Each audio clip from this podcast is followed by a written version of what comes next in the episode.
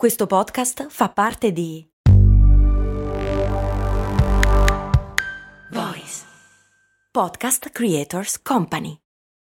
When you need mealtime inspiration, it's worth shopping Kroger, where you'll find over 30,000 mouthwatering choices that excite your inner foodie. And no matter what tasty choice you make, you'll enjoy our everyday low prices, plus extra ways to save, like digital coupons worth over $600 each week. You can also save up to $1 off per gallon at the pump with fuel points. More savings and more inspiring flavors make shopping Kroger worth it every time. Kroger, fresh for everyone. Fuel restrictions apply.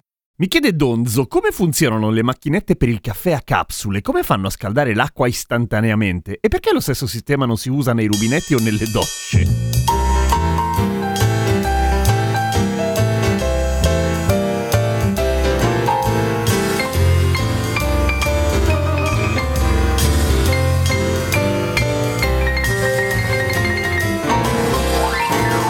Ciao, sono Giampiero Kesten e questa è Cose Molto Umane, il podcast che ogni giorno, sette giorni su sette, risponde alle vostre curiosità. Partiamo dalla ultima parte della domanda di Donzo. Perché non si usa nei rubinetti e nelle docce? Perché, beh, sarebbe molto rischioso. Tuttavia si usa sia nei rubinetti che nelle docce, ma non in Italia, anche se adesso ci arriviamo. Allora, la magia delle macchinette per il caffè a capsule, cioè del come fa a scaldare istantaneamente l'acqua, è presto detto. Intanto, non è del tutto istantaneo a dir la verità, nel senso che nel momento in cui accendi la macchina passa del tempo in cui iniziano a scaldarsi le resistenze e nel momento in cui schiacci play per fare il caffè passano altri secondi, pochi ma più che sufficienti per scaldare una serpentina, cioè un tubo che non va dritto ma che fa un sacco di giri in modo da far fare più strada all'acqua prima di arrivare al caffè appunto, che si scalda tanto. Ora in quella serpentina non è che passa un getto di un metro di diametro d'acqua, ne passa un filo per cui molto poca, ergo facile da scaldare che per di più fa tutto il giro della serpentina che a quel punto è caldissima e che in effetti ci mette pochi secondi ad arrivare alla temperatura giusta, che non è quella dell'ebollizione naturalmente nel caso delle macchinette del caffè, perché potendo lo si fa un pochino più basso, intorno ai 90 forse, una cosa del genere. Il fatto che il getto d'acqua sia sottile, il fatto che il percorso dell'acqua sia allungato attraverso una serpentina fa sì che ci sia tutto il tempo necessario per arrivare a scaldarsi molto bene. Ecco, se si può fare una cosa del genere, perché non si può fare per le docce? Si può fare non è utilizzato qua, è utilizzato ad esempio in Brasile, in Messico di sicuro e la prima volta che l'ho incontrato di persona è stato a Cuba, quando sono entrato in doccia e ho visto che il soffione della doccia era di plastica bianca e con dei fili elettrici che entravano dentro, ho detto ok, proviamo.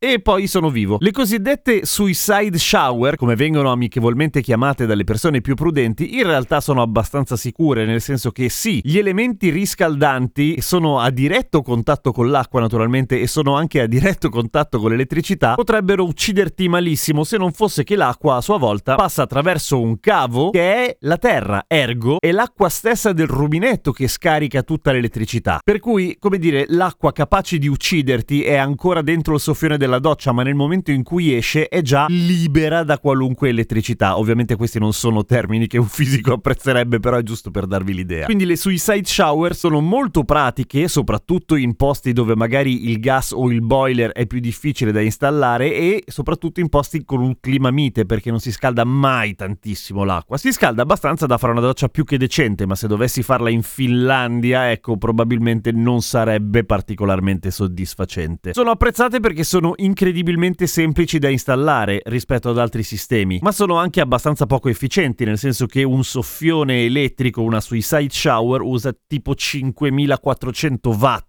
La stufetta che ho nel mio bagno ne ha 2000 ed è comunque una stufetta, quindi una roba che di potenza ne usa abbastanza. Per cui per rispondere alla domanda di Donzo, sì, si può fare, non conviene perché non è il massimo, non tanto per una questione di sicurezza quanto per una questione di comfort e di costi. Se sei in un posto in cui il gas non arriva, un piccolo boiler è molto più efficiente di quelli piccoli, magari che non scaldano 200 litri d'acqua per volta, ben isolati, possono essere la risposta al tuo problema. Se invece non hai nessun problema, è una curiosità e basta, basta, credo di aver risposto. A domani con cose molto umane.